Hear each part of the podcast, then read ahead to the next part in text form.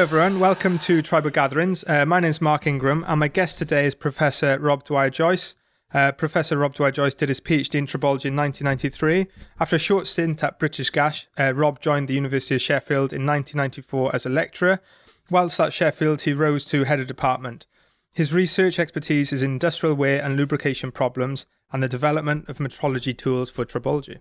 So welcome, Rob. All right, thanks, Mark. It's a pleasure to be here. Thank you. Okay, we'll start with the uh, start with a common question. How how did you get into tribology? Oh, that was a long time ago, when I was seventeen years old, believe it or not. So I did an undergraduate degree in mechanical engineering, and I was sponsored by um, a company called N N C, National Nuclear Corporation, and uh, who um, designed uh, nuclear power stations. And I was sponsored by those. And one of my placements was in It was a research and development centre. It was called R D four or R D five or something like this. And I got into a tribology project there, looking at detonation gun coatings for reactor parts. So I did a final year project with those guys. I carried it on with my final year project at Imperial, and Richie Sale supervised that. And I guess that's kind of where my interest in tribology started. It was in these funny reactor coatings. You did your, was your undergrad at Imperial as well? So. Yes, it was me mechanical engineering. Yeah, yeah. I, I, I did the um, what was then the B Eng in mechanical engineering. I was sponsored by N N C, and and then I I, I joined um, British Gas after graduating, and then I did a PhD after that. What was the title of your PhD? It was it was debris effects in rolling element bearings. So so that was um, sponsored by S K F. And uh, supervised by Richie, and I had the great pleasure of being supervised by Stathis Ionides as industrial supervisor um, as well. So, fantastic opportunity to work with both Richie and Stathis in in the Imperial lab, and it was all about um, when there's particles in the oil, what effect that would have on rolling bearings. So Richie had done quite a bit of work before on fatigue and reduction in fatigue life caused by super clean filtration of. Of, of lubricants, and I was more focusing on wear and how particles could cause abrasive wear of bearings, and trying to build wear models and wear experimental methods. It's a great platform because I learned loads of things by doing that. You know, lots of experimental equipment, lots of different test techniques, lots of different modelling techniques. What kind of experimental setups did you have? I used one of the very first optical E H L rigs, and there was no cameras on, on it in those, no video cameras and no spectrometers in those days. It was all done through lenses and um, just conventional, believe it or not, thirty-five millimeter film cameras. And I, I photographed E H L contacts with debris going in, in and out of them, and watched how different sorts of materials, different sorts of particles went into contacts, how they broke down and how they damaged the surfaces. So that was kind of to get a, like a mechanistic understanding of how particles were were were causing damage to rolling bearing type contacts. And then I, d I ran rolling bearing tests on on sixty-three oh five, little sixty-three oh five deep groove ball bearings, and looked at how the wear correlated with contaminants in the lubricant, and built sort of empirical models based on that. And then I did a, some ball on disc stuff that you were referring to, ball on roller type work it was, I think, to see how particles caused where in those in those sorts of experiments. I mean, it's that one, one of the great things about the lab at Imperial is all those different sorts of bits of equipment that you can play around with and adapt for your own your own purposes. I'll tell you what struck me, and Tom, who works here as well, is we, we had a, a good look through your thesis, and um, it's still very current, a lot of that work. You, you know, it was, so we're doing some debris work now, and the work is, you know, it's, we're thirty years old, I suppose, now, but it's still, it's still... Yeah. You know, it's it's amazing, the work, and I suppose it's similar in a lot of tribology. You, you know, although, you know, I, I can think of my own PhD as well. I'm sure the similar work happens still now. It doesn't go away. These problems don't go away. No. Yeah. So is it like the debris dents you're looking at, or more on the abrasive kind of side? It was a bit of both. So, yeah. So some of it was about dents and how a particular kind of debris could cause what kind of dent. So if if you had hard metal particles, steel or, or bits of copper or something from a bearing push, or how that went into a contact and caused dents. And then that would lead to rolling contact fatigue. So I got a little bit into how you model contact fatigue with dents in it. And, and then if it was a, a particle of sand, then when that went into the contact, this, the, sort of the sound fractures into tiny little pieces and doesn't do much damage when it fractures. But then all those tiny little pieces act as abrasives. And so you don't get, really get a fatigue process, you get a abrasive wear process. And, it's, and because one large particle of sand breaks down into thousands of small particles of sand, that, that wear can be quite quick. So you, you can get abrasive wear in a, in a bearing that, uh, that wears out quite quick because it's, you know, with, with sand in it. So, so you finish your PhD, um, short stint with British Gas, and then so you joined Sheffield as as a lecturer or a postdoc? No, I went I went to a, a lectureship straight away, and I mean, and I've been there ever since, really, and and it, it's been a great move for me. It, it was difficult to leave Imperial because, you know, I enjoyed working there and, and and some great colleagues, but it was also fun to strike out, you know, on my own and build a group up here, and there, there had been bits of tribology work done at Sheffield in the past. Um, Phil Neal had worked on journal bearings and aerodynamic pad bearings at Sheffield, and he, he had retired, I think, a couple of years before. And sadly, his lab was completely gutted, and all the stuff was, I don't know, dispersed or wherever. And, and so I had to rather start again from scratch. And there'd been work done Swift, um, and some gear work had been done at Sheffield in the, in the past, but, but I was rather starting things from scratch. This is like kind of nice, like a, a clean slate to start. And yeah, I, I know what you mean, though. It's just like when you lose all these old rigs, that they look old for the first couple of years after someone's finished with them, but then you, they are useful, you know, to generally. Yeah, like. absolutely, absolutely. So yeah, so starting with nothing really, you know, starting mm. with no no equipment, and that was my biggest concern. Um, Richie and Hugh were really good, and they helped me out, and they lent me some stuff, um, and they helped me get started. And then I used kind of undergraduate projects to get bits of equipment in. Um, I, f I first started working on railway track and, and indentations in railway track. There was quite um, quite a, a pedigree of railway research at Sheffield. Um, Rod Smith, who subsequently went to Imperial, but Rod Smith uh, had a, a railway research group, and, and and he helped me get started in the sort of railway track bit. So I did work on wear of railway track, effective dents on railway track, and, and contact fatigue. So I got a couple of grants in that, and um, that helped establish some equipment. So how, how big is your department now, the tribology uh, group? The, the, the, the group, there's uh, five of us, academics, and around about fifty PhD students. We've got three. It is it's good. It's a good size. Um, the the department was was refurbished, kind of finished about uh, three or four years ago, and we got a lovely lab in a glass tower in the middle of the department. So so we've got a nice, the Leonardo lab is under this sort of glass atrium, and uh, we have a preparation lab, and we've got a heavy, heavy testing lab as well, where we can test bigger components, bigger bearings, and other kinds of uh, rail and automotive components. Okay, so you you rose to kind of head a department. Yeah, what what what is it like to be, you know, head of a Like department, yeah, you know, like what what do you do kind of day to day, and yeah, is it as stressful day to day as I think it is? You know, you, you you made it sound like a some sort of um, Succession T V like show, you know, fought my way to the top, um, which is not quite how it works at, no. in, in universities. Yeah, it, it, it's an unusual job. I tell you, you know, when you're a, a research professor, you're not really very well prepared to be head department of a. Of, of a big department. You know, it's a big organisation.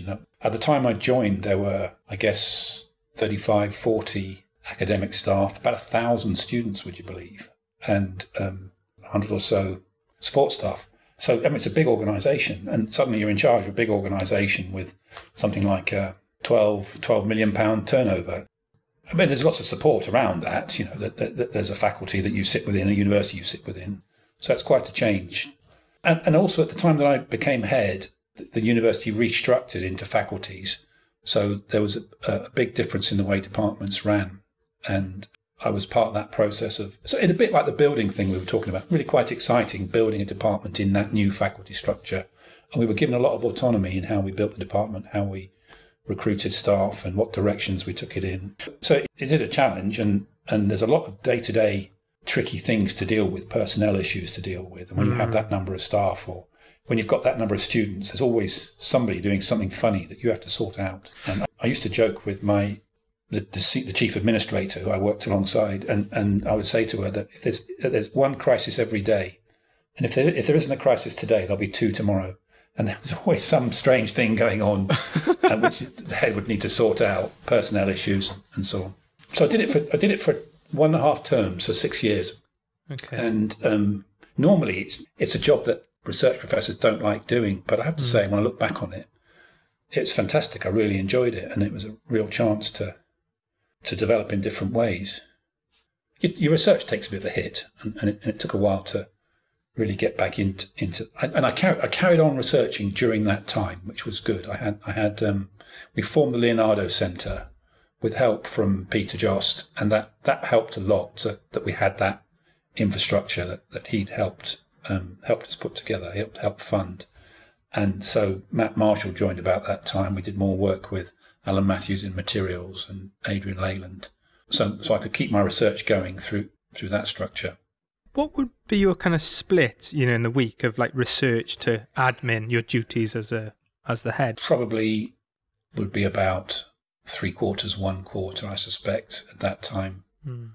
Three quarters admin, one quarter. Yeah. You know, some people call it admin. Mm. Some people call it leadership, don't they? And, yeah. And yeah. Uh, some some what I, what what I think I was supposed to be doing was leadership. Probably I did a lot of admin management tasks and, and less real leadership. But I, but leadership was an important part of it, setting a strategy for the department, um, in, in encouraging and inspiring people to go in the ways that you want them to go. Um, but there, there was a, a, a burden of, you know, all the all the H R processes, the, the promotion processes, the, the processes for uh, recruiting staff, managing staff, were, were very time consuming. You know, during that time, during the six years, I recruited thirty-four members of academic staff, and, and that's and, and that's a, a lot of interview. We were doing two interview rounds every, every maybe more than that, two or three interview rounds every year, um, recruiting a lot of staff, and that's a that's a time-consuming process. Reading all the C Vs and shortlisting, interviewing, and and and uh, building connections to to try to establish people to join the department. Oh, it's hard work as well, recruitment, isn't it? Because, you know, people might yeah. just pull out or not turn up or yeah, lie absolutely. and all, you'd, all you'd, kinds of things. Yeah. You'd go through months and months of effort to recruit somebody, and then, and then at the last minute that they would change their mind or, or for whatever reason. Yeah.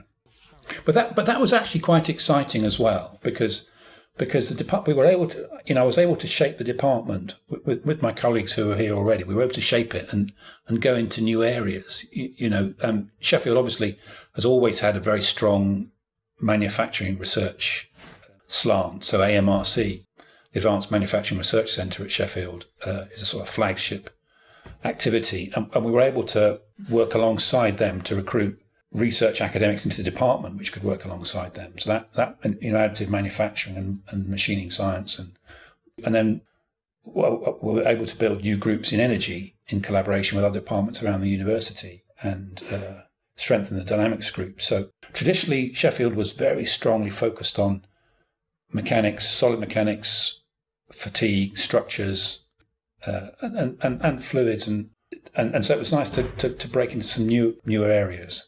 That's quite a satisfying aspect, shaping the department in that way. It's it's always like fascinating, all the different groups and how, how they how they kind of grow. And it's the in, what I find really interesting at the universities is when they have like the interdepartmental kind of groups or, or collaborations. I always think they're yeah. the most kind of exciting things. And I suppose you see those things happening and, and you know, help with, with putting people together. And, Um, one of the things that that, that, I, that I created with, with colleagues in the faculty and also outside the faculty was this organisation called Insignia, which was um, sort of, I, I kind of called it bioengineering. Classic bioengineering is when tribologists think about it, they think about hip joints and knee joints, don't they? And, and mm-hmm. um, lubrication of prosthetics. But this is a different kind of bioengineering. This is bioengineering in Insignia. It's all about what they call Insignia, in, in silico medicine. So engineering modelling of the human body and its response to interventions. So, oh, um, you, yeah. you know, and, and doing all that sort, doing all those sort of prototyping of, of surgical interventions in software, first of all, and how the body responds to external stimuli or impacts or whatever, and how trauma and diseases and modelling those processes. So it's bioengineering, but not the kind of classical bioengineering that, that I, I would have thought about when I first joined. And that was really nice to see. And, and, and that, that was an, an, an activity that was joint with, or still is, you know, I shouldn't say it was, it, it was created at that time when I was head, but it was, it was, it, it, it, it is joint with um, computer science, uh, engineering materials, the medical schools and, and the clinicians, you know, so it's very interesting, very wide ranging activity. In terms of the, the research funding at Sheffield, uh, well, I suppose particularly the tribology group is, What what's the split between industry and the research councils? Are you very industrial focused? Probably much the same as most other successful groups, probably around about fifty-fifty, I would, I would think. Um, perhaps a bit more skewed towards R C U K. It's quite quite evenly balanced. The, the E U bit, you know, has dropped off in, probably for many people, dropped off in recent years. It was something I'd really try, like to get back into again. Yeah, reasonably, reasonably balanced. And and and the other th- the other thing which is great about tribology, and you know this, Mark, is that, that that when one industry wanes, another one is on the rise. So so just like like I'm sure you've found, is that where we specialise in one industry, now we do much more work with wind, much more work with electric vehicles and um, aerospace. Whereas a lot of my work in the past had been on um, I C engines, we're doing less of that. So, so that's kind of nice about being a tribologist, is that you're not quite so tied to one industry as, as some other disciplines are.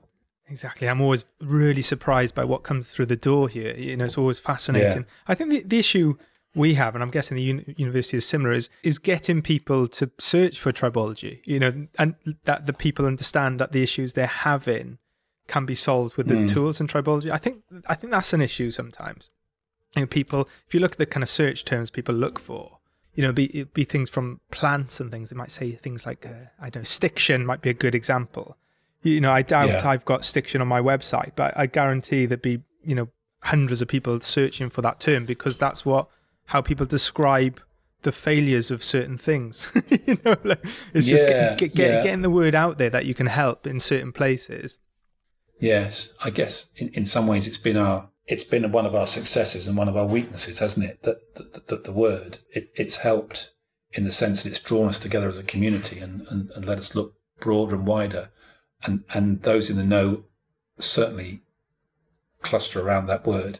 But there'd be many who, who don't realise they've got this tribology problem or issue or concern and things that we could help them with.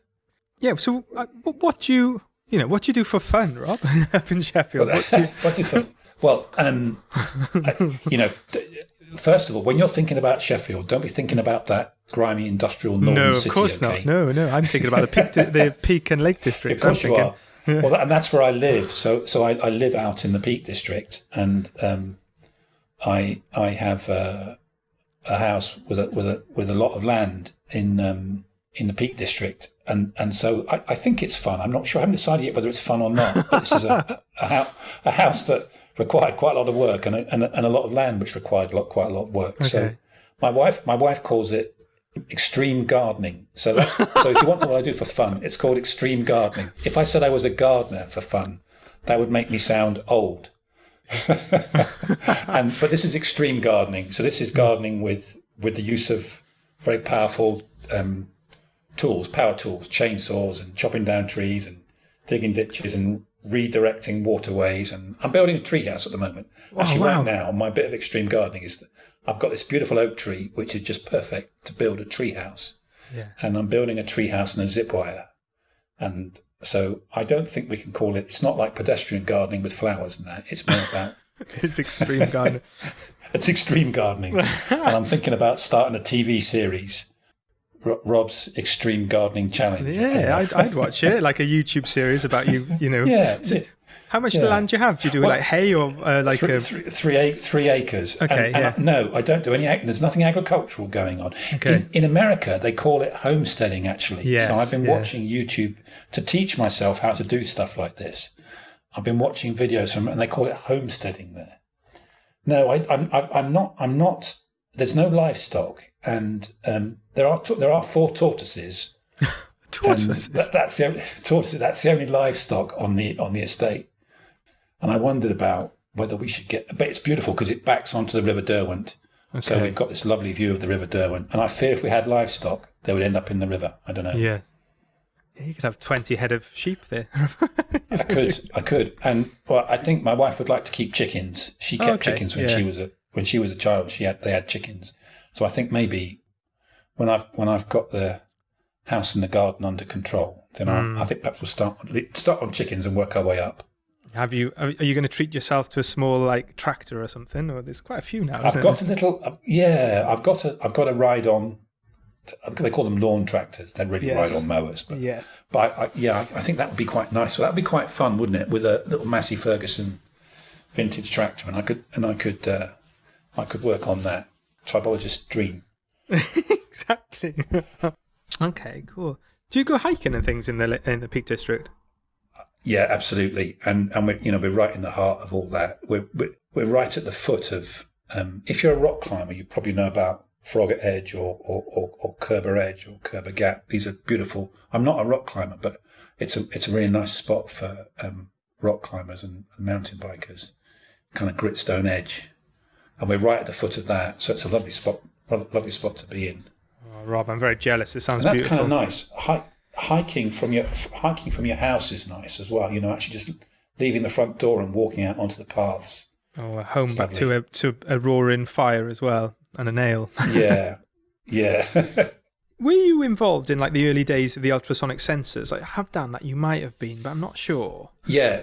Yes. Yeah. Yeah. I, yeah. You know, well, you know, I'd like to think I pioneered that. That that, yeah. that yeah. was oh, um, fantastic. Yeah. It was. It, it was an interesting, interesting time, and and it, it came from my time at Imperial. That I don't know if it's still the case, but the tribology lab at Imperial was directly opposite the. the non-destructive testing lab run by Peter Corley. And so myself and Bruce Drinkwater, um, who was a PhD at the same time, he, he was building a um, a wheel probe, which is like a, an N D T, trans, an ultrasonic transducer inside a rubber wheel that you ran across a structure, and the, the, the, the ultrasonic signal, the, the sound wave would pass through the rubber wheel into the structure, bounce off your defect and back into the rubber wheel again. So you can imagine sort of a handheld probe. And these are commercially available now. But the problem he was having was that the sound wave was reflecting back from the interface between the rubber wheel and the surface. So he he wasn't getting his sound wave to penetrate into the structure below. And and that, I kind of thought, well, that this is actually exactly the same problem that, that, that we tribologists have. We need to know how much of a particular one body is in contact with another. And if you've got a ball bearing, how much, and with rough surfaces, how much of it's in contact with the other face, mm. um, and later. So we started we started studying together. I, I I was just finishing my PhD at the time, and he was about halfway through. We started studying how sound waves reflected back from interfaces, dry ones at first, to look at how the roughness was affected, and as you loaded a rough contacts together and unloaded it, what was the um, what was the the real area of contact between the two bodies? And what was elastic and what was plastic? What happened when you reloaded it? What happened when you moved it? Different references, different materials. So that's kind of how I first got into to ultrasonics. And then and then later, as I, just as I was joining Sheffield, I had the idea that this would work for thin oil films as well. That the oil film would become its own reflector, and so you could you could use that to you could use ultrasound to measure the thickness of an oil film. And I think it had kind of been neglected in the past because. Obviously, oil films are very thin, and the wavelength of ultrasound is quite quite long. You know, quite a, quite a long wavelength, much larger than the thickness of the oil oil film. So people kind of neglected it because you normally can't measure something small with something big. But this is a, this is more like a, a transmission reflection process rather than looking for discrete reflections. So so that was just as I was joining Sheffield, and it was a great focus for my for my time at Sheffield. You know, to build that mm. into working working methods. And you see them uh, from your group and other even companies now, isn't it? That you see them being used everywhere, yeah. you know, and to great effect. Yeah. You know, I'm really always really sometimes a bit confused by the methodology, if I'm honest. But, but, yeah. but you know, the physics, but the the results and the you know what they can glean from the results is always fantastic. You know. Yeah, I mean, it, it, there are challenges. Mm-hmm. If if it's a simple bearings, simple large bearing, and by large I mean. Big contact area, journal bearings, thrust pads, metal, oil, metal.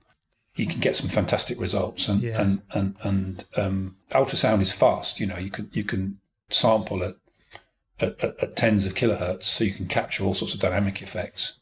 But it, it, it gets more challenging when the materials are more complicated, when there's layered materials, or or when the oil film spatially is small. Not thickness is small, but that, that spatially it's small, because sound waves are quite quite big, transducers are quite big, so looking at something small is difficult. And and um, when you've got complex materials that form multiple reflections. But the, the nice thing is is that it's not just a lab thing. You can put it on machines. You know, you don't have to do too many modifications on the actual machine. So we've had these things on on metal rolling to look at sheet steel being rolled in a metal plant, in a pilot mill, mill and we've had got it. We've got one in a wind turbine, and a big conrod bearings in in small well small conrod bearings in in engine test stands, automotive engine, but also a big one, and a piston rings in marine diesel engines. So, so it lends itself to applications in the field as well. Sometimes the signals can be a bit complicated, but where, where you're where you're mistaken, Mark, is the actual physics is really quite simple. There's a very little really? equation that I can write down. Yeah, yeah. it's it's often getting to that equation, getting the, getting the signal simple enough that you can use that, oh, okay. that equation. Yeah, can, can you explain like like simply how they work? You know, how you use those signals. Yeah. yeah. Obviously, you stick the you stick the sensor on the outside of the component. You pulse it with a, sh a short voltage pulse. That the piezoelectric sensor generates a, a sound pulse. That sound pulse travels through your your component, your bearing component, and then and then when it hits an interface between two materials, part will transmit through and part will reflect back, and an echo. You know, and the amount that echoes back, the proportion of the wave that echoes back. Proportion of the amplitude of the wave depends on the mismatch between the materials. So if it was steel against air, it would all be reflected back. If it was steel against oil, ninety-five percent would be reflected back. If you've got a thin film, then you get a reflection at the front of the film and a reflection at the back of the film, but they kind of get mixed in together.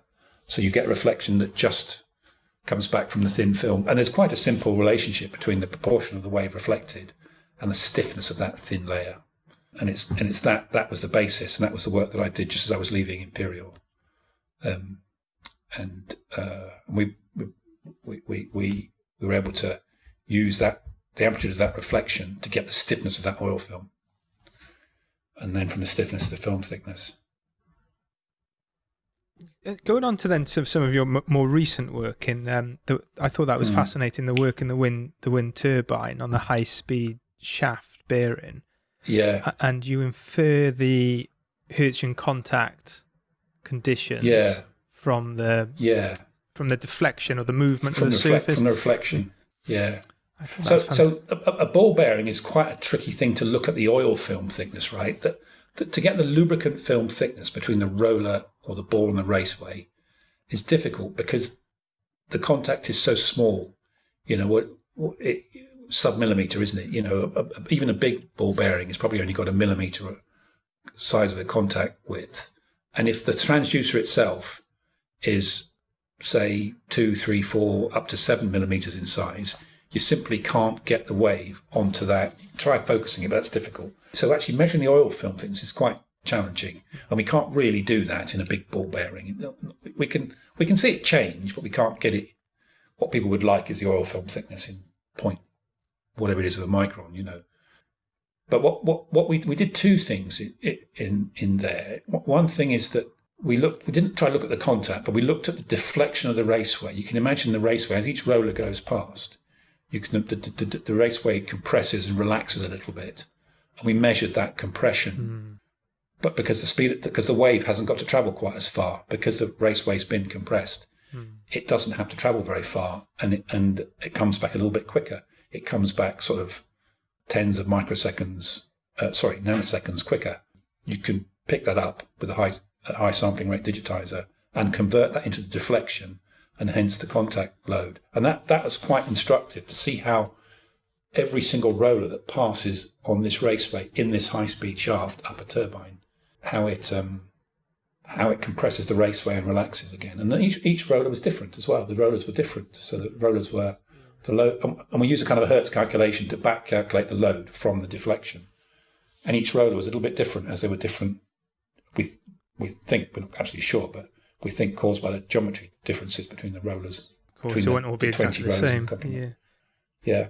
And and then um, as a PhD student who's been working on looking at grease in those contacts, he's been Will Gray has been sponsored by Timken, and he's been looking at how grease forms in the how grease moves around in the inlet.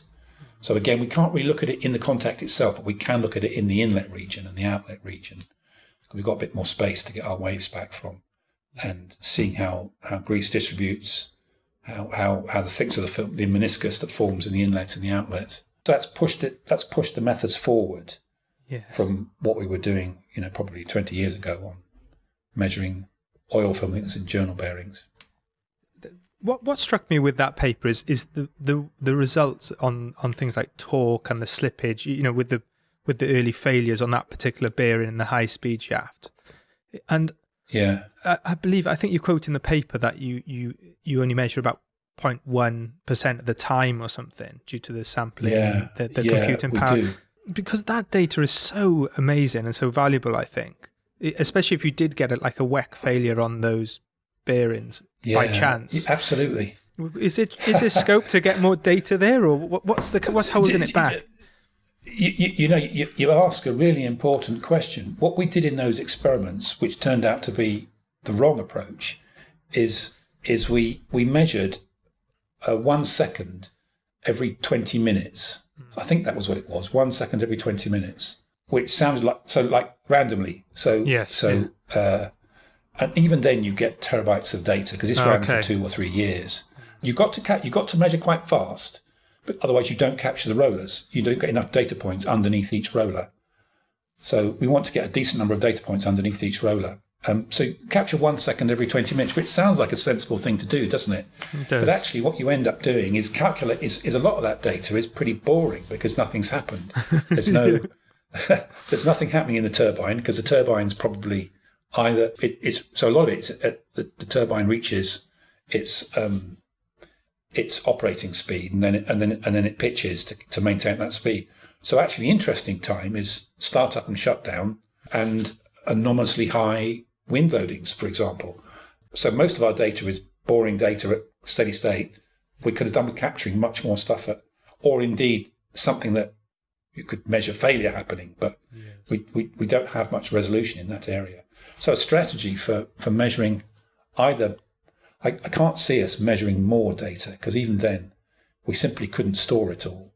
And even if you can store it all, what do you do with it all? How do you process it? And and poor PhD students have got three or four, two, ter- two, three terabyte drives, um, and how they process it. They try to automate routines, but even still there's a lot of manual processing. So I don't think I don't think the approach is necessary to record for longer periods of time, but record in a more clever way. Mm, yeah, like to record, have some kind of like s- trigger when it's gusting. Some sort of triggering system. Yeah. yeah, yeah. That that would have been, you know, record more at startup. For example, at, at startup, we saw some spikes in the load. We don't have many data points, but we saw spikes in the load at, at, at, at bearing startup. And this is maybe some transients in the in the drivetrain, the, the generator kicking in or something. But you suddenly see a much higher load at start. I thought, oh, I wonder what's causing that. And is that something that's repeatable? Do you see it? And, and c- capturing that sort of information would be, would be interesting. So the work follows on from, I, I believe it's even the same bearing as the N R E L experiment, isn't it? It's the, the three, two, two, two, yeah. two, two, two bearing. Yeah, you know. I, I don't know if it's, I think it is actually by, by pure coincidence. Yeah. I, I think it was the same, the same bearing. It wasn't actually the same one in the drivetrain. I think okay. I think the this one had I think the one we had had two upstream bearings and one downstream bearing on the high speed shaft. Okay. I think the N R E L shaft was the other way round. I think it had one upstream and two downstream. Okay, yeah. So so th- and so just by coincidence they'd used a strain gauge approach, um, and very hard, quite hard to correlate the two experiments, but um, because they were different conditions and it and it was a different size turbine. Yes. But it was interesting. They, they, There was a bit of a match, you know. You could yeah. you could see that there was some similar things happening. Oh, it's a lovely piece of work. Well done. I suppose that the other more no, it's good. It's the other the other piece of work I was really impressed with recently was the work on well, all your work, but the the, the more recent one is the the journal bearing rig you have, um, yeah. and and simulating the uh, firing of an internal combustion engine on the on the yeah. journals. Um, yeah. yeah, do you want to talk us through that and, and yeah, so. So yes, it, that the idea was to look at d- dynamic film formation in journal bearings. And it was a rig that we were given by Mitsubishi. And th- this was this was for their work on piston pumps. And so that, that, that wasn't particularly designed for uh, the I C engine case. We sort of modified it to look at the, to, mm. to get the same sort of lubrication profile in a, in a journal bearing that you'd see caused by uh, the, the I C engine firing. And and then so there are sensors inside the shaft, but also sensors on the outside on on the bearing shells themselves. And we can put different displacement cycles on, on the shaft to to to, to simulate the, the firing of the of the um, pistons. And so you can see how quickly the film forms and how quickly it, it decays. Kind of that's sort of the principle. That's the idea behind the rig. And yeah, and I guess we proved we could do it. And we, we are working with uh, there's, we're working with a company who are who, who model that sort of thing, and, and we're helping them validate their models. But I suppose it was more a case of seeing how quickly we could. We haven't done very much analytical work ourselves on it, just more experimental, just building the, the methods to to measure these transient transient films. How how I see it being used, or, or one thought I had was, as you're trying to optimize these all for low viscosity, if, if your instrument is accurate enough, you'd be able to find out what the critical point is for different engines, yeah. for the oil viscosity, for the for the journals. Do, do you think there's potential there? For like a- yeah, I, I think that, that is an interesting concept. That if, if you if you know where the, as you said, where the critical point is, you, you want it to have a nice high viscosity, don't you? A yes. Nice high viscosity, thick film at that critical point. And everywhere else, you want to have a nice low viscosity and and and, and lower shearing losses. So um, having a lubricant that's designed to to perform that function, to thin when you want it to thin and, and keep stay thick when you want it to stay thick, would be an interesting concept. I haven't quite managed to join the dots up yet, but we, we do also measure measure measure viscosity with, with ultrasound as well. So um, all the work that we've just been talking about just now is, is all using longitudinal waves. Um, you can also generate a shear wave, and the shear wave does it like a microscopic shearing okay. of the lubricant. Yes. And from that reflection of that, you can look at the viscosity. So we've also measured viscosity inside journal bearings to see how the viscosity changes as you go three sixty around the oil film thickness. And that's quite instructive, that you get viscosity changes with the temperature as the temperature changes, and viscosity with the changes as the pressure changes as well. And you get those two effects superimposed on each other, and you yeah. can get a viscosity profile. And if you've got the viscosity and you've got the oil film thickness, then you can look at, you, you can determine the power loss as well.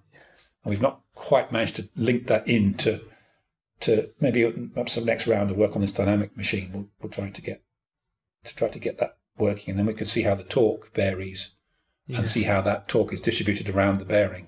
Because that would sort of link into what you're talking about, you know, a, an oil film which is thick where you want it to be and thin where you don't want it to be.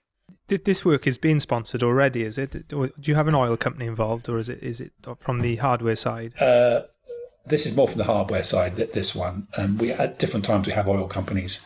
Um, I mean, Lubrizol helped with a lot of this this work, and Lubrizol um, uh, funded PhD students in this area, and, and actually, Lubrizol used some of these methods in in in, the, in their in their work. Yeah, I see great potential for the for, yeah, for the formulators to use that type of technique to, to, to even now. with, with... And, and the most recent application has been batteries, lithium-ion batteries. That's been fascinating. There's there's quite a lot of battery research that goes on at Sheffield in, in our chemical engineering, more about how different sorts of chemistries for batteries. And batteries are lots of thin layers of electrodes and electrolyte all sandwiched together in a, in a, in a nice little packet. So that's been a lot of fun, looking at how ultrasound can be used to detect what's happening inside a battery. And I've had a couple of PhD students working in, in that area um, to build. Not It's not tribology, really. It's not really appropriate for tribo gatherings. But it, I, I think, is it tribology? Not really tribology, because because um, most things are stationary and nothing's rubbing against each other. But it's thin films. It's detecting thin films. And as, as the electrode, as the anodes um, and cathodes, adsorb and desorb graphite, the Young's modulus changes, and and so um, because the Young's modulus changes, you get a different reflection signal. So we can we can monitor we can monitor a battery being charged up and discharged, and if there's damage in a battery. Yes, yeah, so measuring the charge state and the damage. And here, here's a number for you to play with. That the lithium goes backwards and forwards, and, and because you can measure the charge, the charge change, you can work out how much lithium goes backwards and forwards. And, okay. and as, as a simple iPhone battery, a, around about half a gram of lithium goes from the cathode to the anode and back again. Okay. So we think of these things as sort of solid state, but actually they're moving parts. You know, half a gram of lithium is is, trans, is is transporting backwards and forwards, and that changes the acoustic properties, and that's what we're measuring. Going back to, is it tribology? I, and, and you know, us getting out there a bit more is.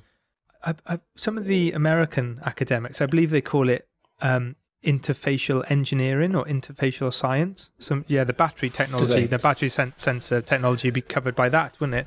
And, and absolutely, it would. Yeah, yeah, yeah. I should, I should, I should use that. I should use that phrase, Mark, because absolutely it is. Yeah, you know, absolutely it is how sound waves travel across interfaces. Yeah, yeah. Yes, that's good. I'll use that. Interfacial engineering. Yeah, I've used it a few times. It does work quite well. We've pinched it from, I think it's from Greg Sawyer's group. yeah, um, I'll, I'll change my title. I'll change my title to Professor of Interface Engineering. There you go. Yeah. yeah. So, where do you think ultrasonic sensors have had the kind of biggest impact? You know, in in well, not just in tribology, in, in your uh, research. I, I I think probably seals. Mechanical face seals, mm. uh, automotive engine bits, um, crankshaft journal bearings, things like that. Um, that's probably where I, I think we've done lots of. We've helped lots of people understand how their how their components work. I think yeah. that's probably the impact we've had is help people understand. Seal, seals, all, seals always crop up, don't they? And unfortunately, they're not. Well, I don't find yeah. them that interesting, but they are extremely important. Frequently, yeah. they're the weak, weakest yeah. part of many systems because they're so cheap. And they themselves, aren't they? They're they're formulated with about twenty different chemicals, and and they see mm. the oil, which as well is formulated with a bit about twenty different chemicals. So they interact in some way, and usually they're the first thing to fail. And uh, yeah, so how are they yeah. used with, with the ultrasonics? What do you do there on the seals? So, so we, we, one of the very, very first projects was on mechanical face seals, which, which are uh, um, hard components, ceramics, yes. uh, or, or metals. And the seal is designed to leak, of course. It's designed yes. to allow a little bit of, of, of its sealed uh, fluid to leak, usually hydrocarbon. And But you don't want it to leak too much because... That's, that's not good for the environment, you know, no. um, but you want to leak just enough so it forms that lubricating film. So measuring that. So that's what we started out a long time ago, and, and we worked with a number of seal companies, uh, mechanical face seal companies, and a couple of them have actually adopted, they, they actually use the methods themselves now in their seal designs. Um, okay. Recently, we've, the much more common seal, the one we were talking about just now is, you know, elastomeric seals. Yeah, lip seals, and, yeah. lip seals and, and O-rings and stuff like that. And that's that's typically been quite difficult for us because the way ultrasound works, you get a, uh, a better response if you've got metals on either side of the oil film, steel, oil, steel, or steel, oil, ceramic, or steel, oil, brass. If you've got steel, oil, rubber, then you've got a big acoustic mismatch between the materials. So it's always been a bit trickier. But as we've got better with our processing methods and better with our sampling, uh, pulsing methods, we started measuring oil films in, in O-rings um, as they reciprocate backwards and forwards across across uh, a surface. Yeah, okay. And that's quite quite new work uh, to look at how how um, we published that. That was done and that was sponsored by Safran um, mm. to look at uh, actuator seals, and that that's been quite successful. We measure able to measure the oil film thickness beneath the reciprocating O-ring. We, we've randomly done some work on the mechanical face seals here for a, a mining company in um, in Australia, believe it or not. And they, mm. they have quite a fascinating tribology, don't they? Because yeah. th th these are these are. I think we're talking about the same thing. It's the kind of flat on flat. Uh, yeah. con there's a flat yeah. on flat contact, but it seems the ones that don't fail, the ones that last the longest, are the ones with a um, with a wave machined, not ne not necessarily yeah. on purpose, so they can generate their hydrodynamic pressure because it, yeah. they're not completely flat, and the completely flat ones don't work quite as well then. And, and there are spiral groove designs as well. Yes, mm. do sort of similar similar sort of thing. As you say, mm. either a wavy design yeah. or a spiral groove to help to help that film formation, that yeah. pumping action. Um. Yeah, so in terms of your illustrious career so far, I'd like to add, okay. there's more to come. Well, what do you think is the biggest problem you've solved, or the biggest breakthrough you've yeah, kind of had? It goes right back to the. It, it's the one we've talked about. Absolutely, there's no doubt that that that uh, you know, as, as a as a new P, as a PhD student, using a sound wave to measure an oil film was for sure the the, the biggest breakthrough, um, and a lot of my work comes from comes from that um, mm. that domain. What was it? I suppose going back to those days. You know, can you remember the first time you saw the result from doing that work? Yes, or, absolutely, yeah, I can. Yeah. Absolutely. Hmm. You, you know, there's a there's a there's a theory that, that when when you go and see a beautiful piece of artwork in the Louvre or whatever, and you and you and you're inspired by it, and your mind becomes clear, and your mind and and you and, and, yeah. and everything feels right in the world. Mm. I remember the day when we first measured an oil film and, and interpreted yeah. it, and did all the calculations, and everything fitted on the curve beautifully, and we're able to. Look at look, and, and and and there was that same feeling of, yeah, everything's right in the world today. Oh, that's and I, really I remember sweet. That distinctly. But when would would have that been? What what kind of year were we talking? Oh, well, that I, I guess that like ninety-five uh, or something. Yeah, um, yeah, about ninety-five, ninety-six. Yes, yeah, yeah. Oh, well, and it was all right. done on a Saturday as well, because because the the, the student was leaving, um, was about to graduate, and uh, done with another project student. And and so he was leaving, so I had to get him in to finish his experiments and help me with these experiments, and and um, so it was a very quite you know quite an exciting time. But everything finished. We had a time limit because he was off somewhere else, and getting it all working. Yeah. And a very simple equation, we call it the spring model. A very simple equation fitted all this data, was able to produce oil film thickness, which correlated with kind of uh, hydrodynamic hydrodynamics of the bearing. Yeah. Oh, well done. And then you've built a career off it, off that one measurement, maybe. Pretty much, yeah. Well, I've I, gone completely you know, the other way.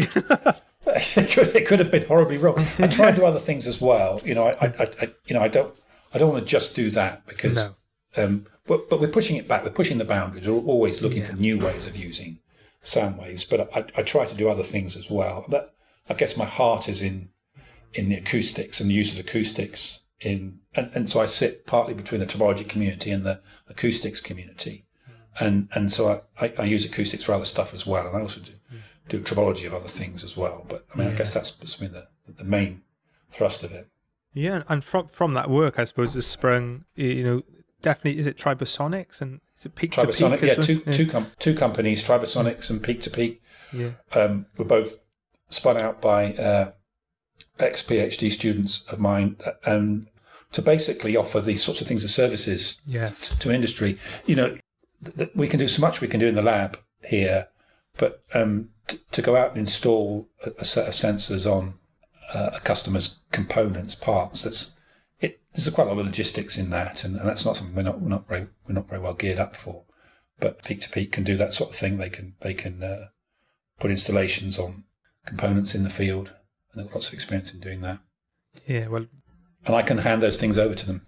Yeah, it's perfect. Yeah. You, you know, it's, it sounds like a commercial enterprise, that type of work, and there's yeah. pl there's plenty. You know, well, you know, we, we, we've been talking to Gary about various projects, and yeah, there's loads absolutely. Of problems. I think these ultrasonics can be can be used for. And yeah, what one one way of thinking about it is is it's like a tiny little mechanical test that mm. that you know we're all used to putting things in in. Um, in hydraulic test machines, doing stress-strain experiments and measuring deflection and, and, and measuring bending and stuff, or measuring shear of things, in fact. And, it, and it's like a, a microscopic mechanical test. You know, you're, you're taking the material and you're deflecting it using just by, you know, it's only deflecting by a few nanometers. And by recording the reflected signal, you're seeing how that, that, that little microscopic deflection or microscopic shearing test takes place right at the interface. So, you know, so you can think of it in, in, in terms of sort of more conventional macro scale mechanics as well, but this is a, a micro mechanics test. Do you, do you have any instruments that could measure pressure viscosity coefficient just of a, of, of a bulk fluid? Do, do you have any of those kind of available now?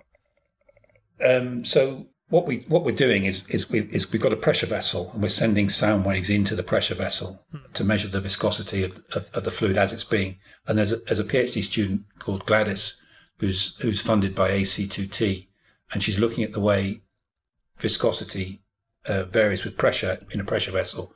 So okay. she's doing it with, I, I, I know, I've forgotten what the maximum pressure is. Is it six or seven hundred megapascal, uh, okay, megapascal, yeah. something like that? I've forgotten what it is, but not super high pressures, but as high as we can get with our, our equipment. That's reasonable. Well, it's A C two Ts. Yeah. And, and um, she's been looking at the way the ultrasonic signal changes at, because there you don't have to have your sensor inside your oil. You can do it all from the outside.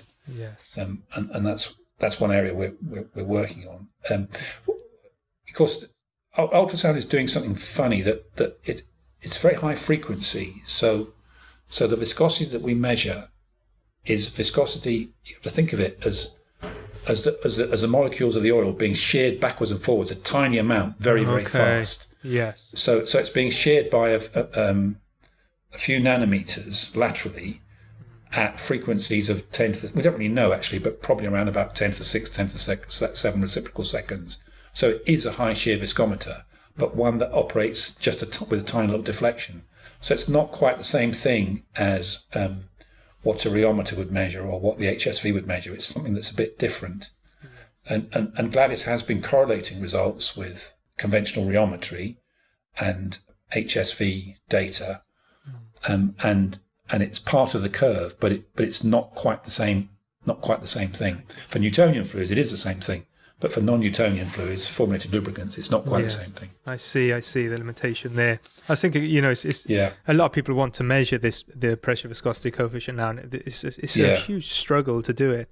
I, I can't think of anything at the moment because, uh, you, you know, you've got to pressurize the fluid in some way. You don't get away from that. Mm. I guess the advantage is, is that you, you can pressurize it and not have to worry about sensors being in the pressurized fluid. No. Right, well, um, yeah, so I suppose a lot of people be wondering, like, as professor at the University of Sheffield, what, what, what's your kind of day-to-day -day look like? You, you know, a lot of academic, a lot of people in university might aspire to be like yourself. I was wondering, like, if you yeah, give some oh, insight about yeah. what you do kind of day-to-day. -day. Mm. Yeah, well, well, I mean, it's fantastic variety, you know, it, it, it, it is. It, it's a very exciting and challenging job, and, and there's great variety in the activity. So obviously we teach, teach, teach undergraduate, we don't, we don't have... probably high teaching duties, um, depends on which university you're at, but I, I teach fluid mechanics, I teach first year students, um, and that's great, that's a lot of fun. And tutorial classes, the usual stuff, uh, lab classes, tutorial classes, um, helping, conceiving and running final year projects, um, and then working with my PhD students. And uh, I don't do very much research myself, I don't now at all. And, and I, I would like to do more of my own hands-on stuff, and and I, and I and I miss that. I, I process data sometimes, but I really don't do experiments myself, and I um, I miss that a bit. But um, so that's the researchy, research and teaching bit. Then there's a, there's the usual kind of, what do we call it? Sort of professional development activities, or or, or the Americans call it service, don't they? Um, community doing work for reviewing papers or or reviewing grants or. Mm. Um, I do quite a bit of work with the Royal Academy uh, on different schemes that they operate. Um, there's quite a, probably a day a week on, on those sorts of activities.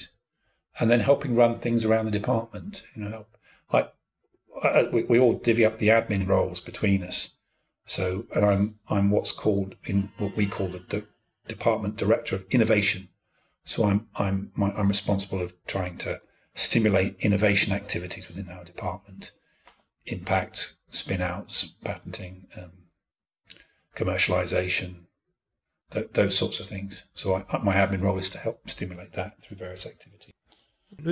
Do you have any kind of innovations appearing from the group at the moment? What, what do you have at the moment in that space?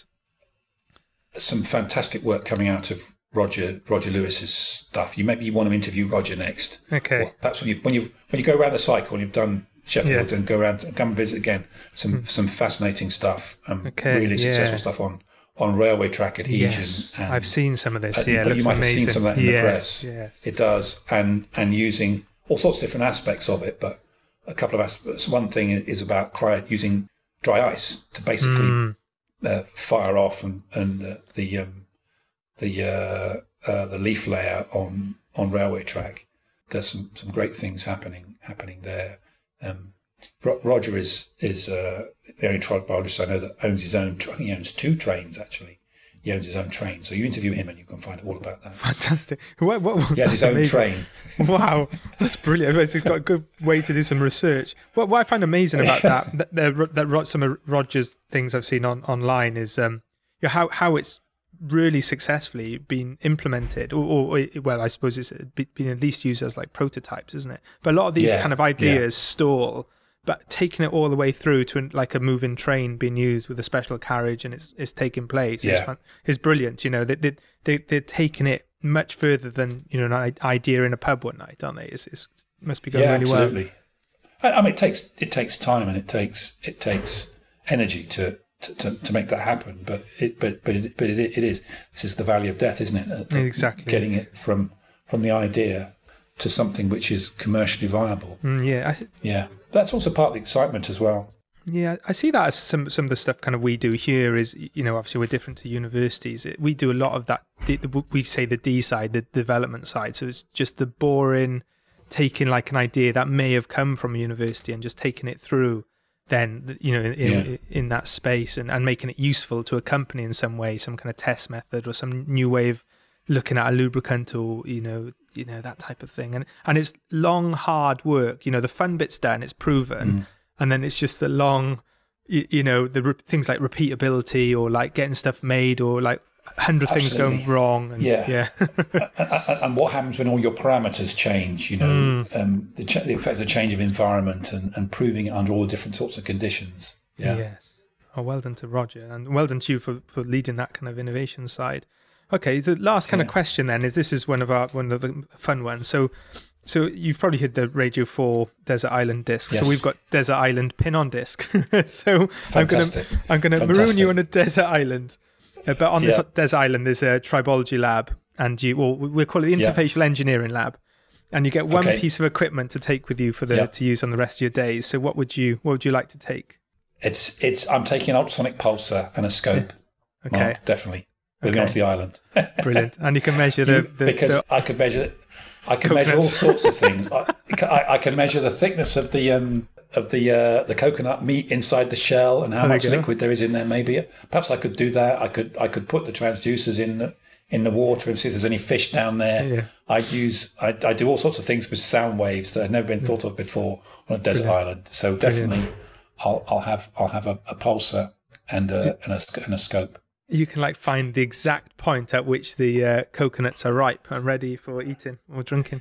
I once tried this with boiled eggs to try okay. to find out when a boiled egg was cooked or not. okay. What, what, what? Did it work? By looking to see if you could. Um, no, well, no. I'd probably able to revisit that, but trying to look at when something solidified, and mm. um, we did it with liquid metal actually. And again, okay. it was always it, it, you could see it, but it never quite. It was never a quite clear line. We were trying to look at the, the solidification growing, and we never never very simple to. To measure them. We actually um, emailed who's that? Who's that very experimental chef? I've forgotten his name. Um, oh, the snail uh, porridge guy. I can't remember his name the, now. The duck guy. The um, yeah, Blue, Blumenthal. Uh, Esther Blumenthal. Blumenthal yeah. we, we emailed. We emailed his um, his production crew, and they emailed back saying, "Oh, we've tried that already." So I thought, you know, great idea. We would tell people how cooked their eggs were with a sound with a transducer. They said, "No, we've tried that already." I thought Heston's already done it. I didn't see that on T V, but maybe he'd done it somewhere else. That's really funny. So we'll do we'll do it with coconuts. We'll work out go. exactly. Ah, oh, they're yours. They're yours, Rob. Well, well done. Well, thank you very much. Well, well, Rob, anything you'd like to kind of plug or say before we uh, sign off? No, no, I've done enough. I've done enough.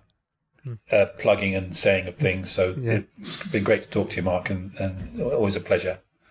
And we'll see each other again at the next S T L E conference, perhaps, or, or perhaps we will. Sooner, I don't know. Yeah, we will do indeed. Yeah, I'm definitely going to S T L E, so we'll see you there. If not, be, if not I think before. Mark's going to, um, uh, Mark, uh, Gary's going to present some stuff on white etching cracking there, I think. So oh, fantastic. Might, yeah. Uh, det detection of, of wax, I think he's going to present some stuff on that. Yeah, excellent. I have to, nice I have to catch up on that. Oh, definitely. It'd be lovely to see him. And lovely to chat to you, Rob. You're such a brilliant guy and like an inspiration to all of us and like fantastic. And yeah, speak to you, uh, speak to you very soon. All right. Okay. All right. All right. All right. Thanks. Okay. Okay. Cheers, everybody. Bye-bye. Bye-bye.